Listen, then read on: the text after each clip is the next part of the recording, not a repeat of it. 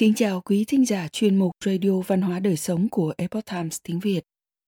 Hôm nay, chúng tôi hân hạnh gửi đến quý vị bài viết của tác giả Jay Harrington do dịch giả Ngọc Anh chuyển ngữ có nhan đề Vượt qua ba chướng ngại phổ biến để thay đổi tích cực hơn. Mời quý vị cùng lắng nghe. Cuộc khủng hoảng Covid là cơ hội để bứt phá và chắp cánh những ước mơ đã từng bị bỏ sang một bên của bạn. Ảo tưởng về chi phí chìm, sống vì người khác và hoài nghi về bản thân đôi khi là rào cản khiến bạn khó thay đổi. Phần lớn cuộc đời trôi qua trong vô định. Nhiều năm trôi qua, rồi nhiều thập kỷ trôi qua. Thời gian càng trôi qua, chúng ta càng dễ quên đi việc mình đã muốn trở thành người như thế nào và chúng ta càng chấp nhận cái phiên bản mà mình đã và đang trở thành. Bất chấp sự cách biệt vời vợi giữa con người trong kỳ vọng và con người thực tế của chúng ta. Chúng ta nhận ra sự bất ổn, nhưng lại tự thanh minh cho rằng, vì chúng chỉ là những hoài bão thời thanh xuân của chúng ta, nên chúng chỉ là điều viển vông phải chăng hành động này không mang tính thực tế và không có trách nhiệm, thậm chí còn có thể là ích kỷ khi dung dưỡng chúng? Chứ đừng nói đến việc kiên trì theo đuổi những khát khao về một điều mình không thể có được trong đời. Thời gian qua đi, chẳng có gì thay đổi và chúng ta lại biện minh với chính mình và tự huyễn hoặc bản thân rằng mình sống thế này còn ổn chán mình 30 tuổi, mình đang thăng tiến trong sự nghiệp, đang lên kế hoạch tổ chức đám cưới và cố gắng trả khoản vay sinh viên. Mình quá bận. Mình 40 tuổi, mình còn có con cái, còn nợ mua nhà phải trả và còn phải để dành tiền cho lũ trẻ học lên đại học. Mình có quá nhiều trách nhiệm phải lo. Mình đã 50 tuổi, đầu gối thì đau, người thì rệu rã, mình cần phải tiết kiệm để nghỉ hưu. Mình già cỗi quá rồi. Cuộc đời trôi qua vội vã, càng lúc càng nhanh. Nếu chúng ta không cẩn thận, danh sách những hoài bão của chúng ta sẽ bị lấp đầy bởi những lời bào chữa hơn là thành quả và trải nghiệm. Thật dễ để bị cuốn đi bởi những lo toang bộn bề trong cuộc sống thường nhật. Và một khi điều đó xảy ra sự phát triển sẽ dừng lại. Chúng ta đánh mất mình bởi những kỳ vọng của người khác về việc chúng ta phải suy nghĩ theo cách thế nào. Đến cả những gì chúng ta nên nói, những gì chúng ta nên làm hoặc không nên làm. Những thứ đó đã trì hoãn những giấc mơ muốn làm nghệ sĩ, viết cuốn sách đó, theo đuổi sự nghiệp mới, đi du lịch, sống ở một nơi nào đó mới mẻ. Tất cả bắt đầu tan biến nhưng cũng không hoàn toàn là vậy. Giấc mơ nào đáng mơ thì chúng vẫn cứ tiếp tục le lói, dù có mờ nhạt đến đâu. Nó bắt đầu cháy sáng hơn vào những thời điểm hỗn loạn khi cuộc sống thường ngày trở nên quá sức chịu đựng. Chính trong những lúc cố gắng, chẳng hạn như khi mình biết mình mắc một căn bệnh nào đó, hoặc khi mối quan hệ tàn giã lúc đó chúng ta mới có đủ dũng khí để xem xét lại những gì chúng ta thực sự muốn làm trong đời. Đây chính là những thời điểm then chốt trong đời. Bạn sẽ vượt qua thử thách như thế nào? Trong kịch bản phim và những tác phẩm tiểu thuyết, những bước ngoặt cuộc đời là những tình tiết khiến câu chuyện xoay chuyển. Đó là hành động hoặc quyết định mà nhân vật chính đã phải làm để vượt qua nghịch cảnh trong phim ảnh và sách báo, yếu tố kịch tính nhất thiết không thể bị bỏ qua. Đó là khoảnh khắc mà nhân vật chính bị buộc phải hành động và cuộc đời của họ vĩnh viễn thay đổi kể từ đó. Đó là câu chuyện trong tiểu thuyết. Hầu hết mọi câu chuyện đều diễn ra theo trình tự. Sẽ có kích động, đấu tranh, cuối cùng là chiến thắng. Có những bước ngoặt xuất hiện trong suốt chặng đường nhưng câu chuyện hầu như sẽ luôn được giải quyết gọn ghẽ, được gói đẹp đẽ trong một chiếc nơ xinh xắn.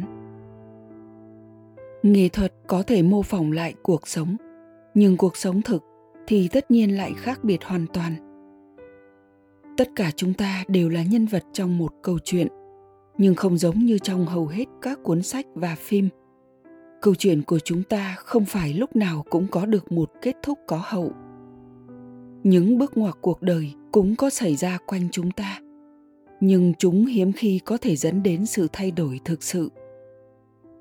Trong suốt hai năm qua, tất cả chúng ta đều được kêu gọi phải hành động. Ngay cả khi bản thân bạn không trực tiếp bị bệnh, hậu quả gián tiếp của covid 19 gần như chắc chắn đã ảnh hưởng đến bạn theo một cách nào đó. Câu hỏi đặt ra là liệu bạn sẽ sử dụng khoảnh khắc này như một chất xúc tác cho sự thay đổi? Hay chỉ đơn thuần là chấp nhận nó giống như những biến cố khác? Nếu bạn đã từng cân nhắc đến câu hỏi này dưới hình thức này hay hình thức khác, bạn không hề đơn độc. Tôi đã đấu tranh với nó rất nhiều. Đối với tôi, câu hỏi này lại dẫn đến một loạt các câu hỏi khác như là, mình sẽ để lại di sản gì?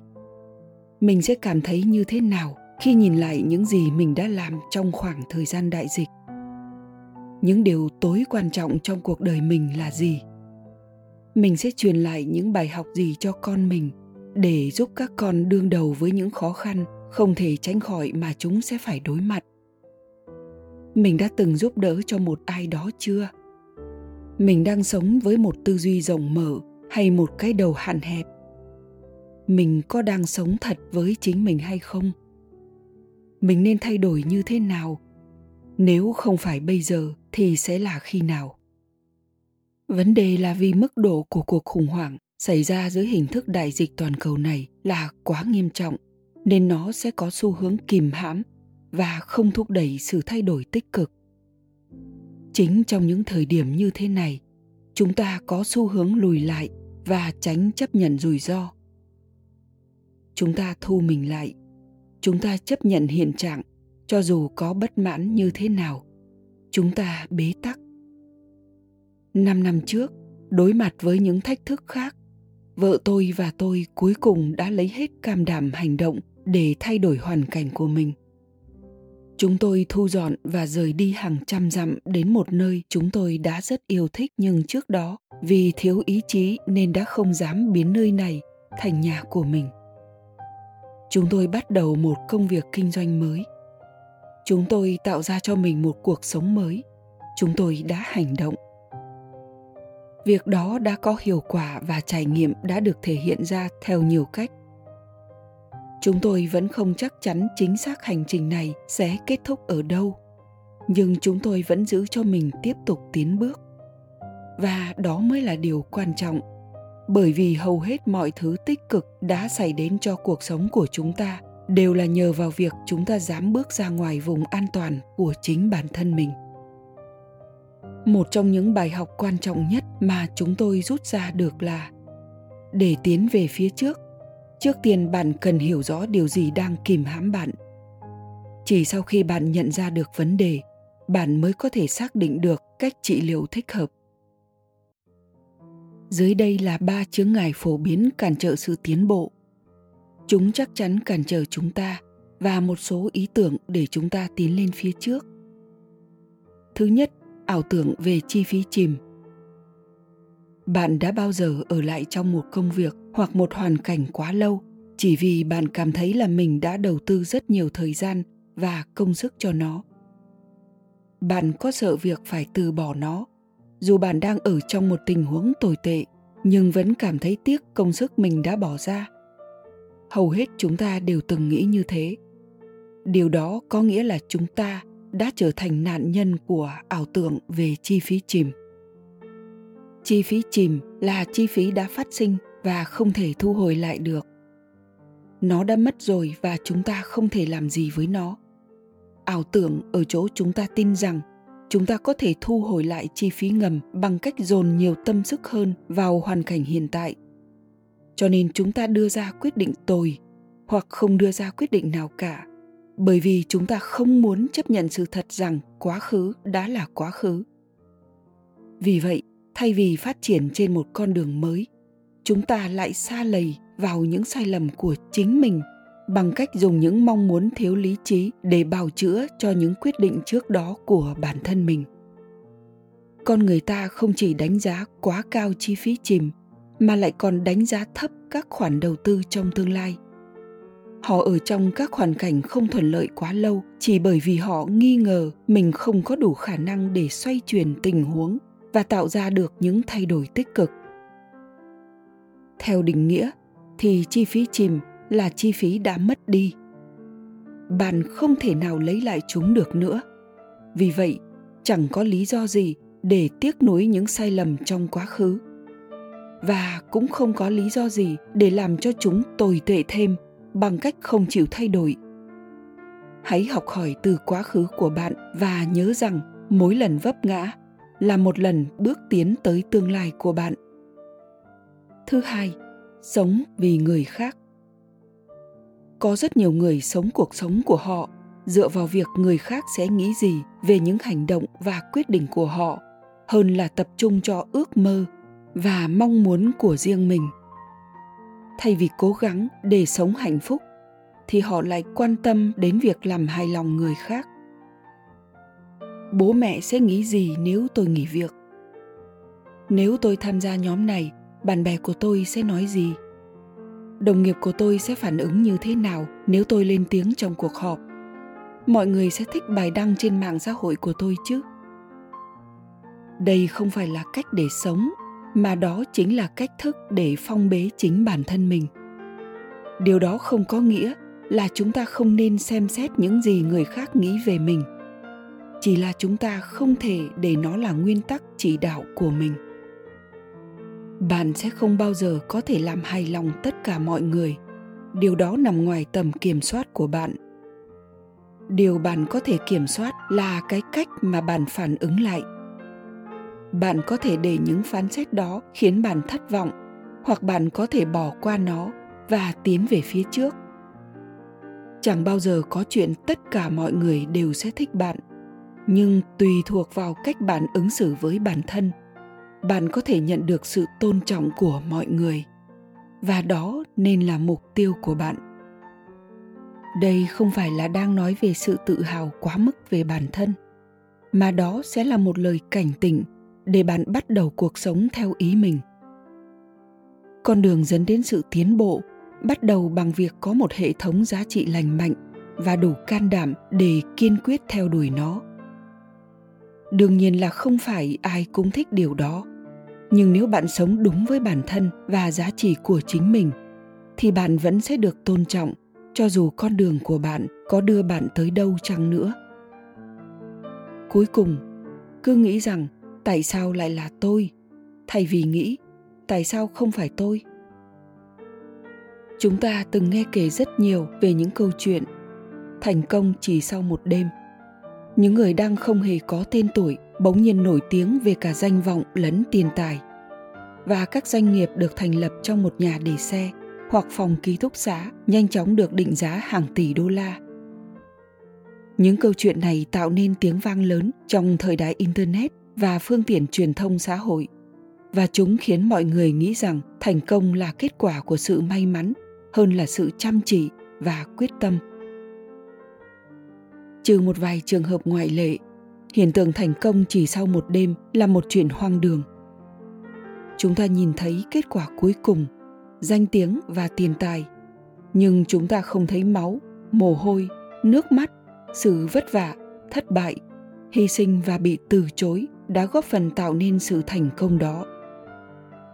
Hầu như không ai đạt được bất cứ điều gì đáng giá ở lần cố gắng đầu tiên, hoặc thậm chí lần thứ hai hoặc thứ ba. Thật vậy, con đường dẫn đến thành công đối với nhiều người hầu hết đều đã được đệm lót bởi rất nhiều thất bại. Nếu bạn sẵn lòng làm việc chăm chỉ và kiên trì vượt qua khó khăn, bạn có thể trở nên thành công, bất kể bạn định nghĩa thành công là như thế nào.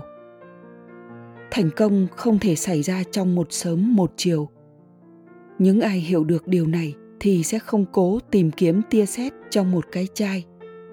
Họ sẽ không than thân trách phận rằng, tại sao lại là tôi? Thay vào đó, với sự tự tin điềm tĩnh, họ đào sâu, sắn tay áo và tuyên bố, tại sao không phải là tôi? Và họ bắt tay vào hành động.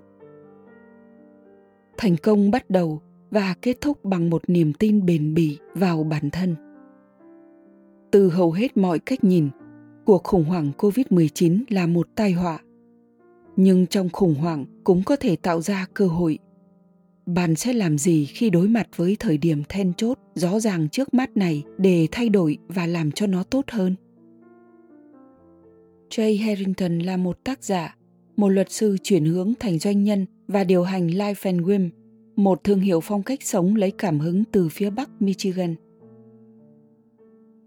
Quý thính giả thân mến, chuyên mục Radio Văn hóa Đời Sống của Epoch Times tiếng Việt đến đây là hết. Để đọc các bài viết khác của chúng tôi, quý vị có thể truy cập vào trang web e itviet.com.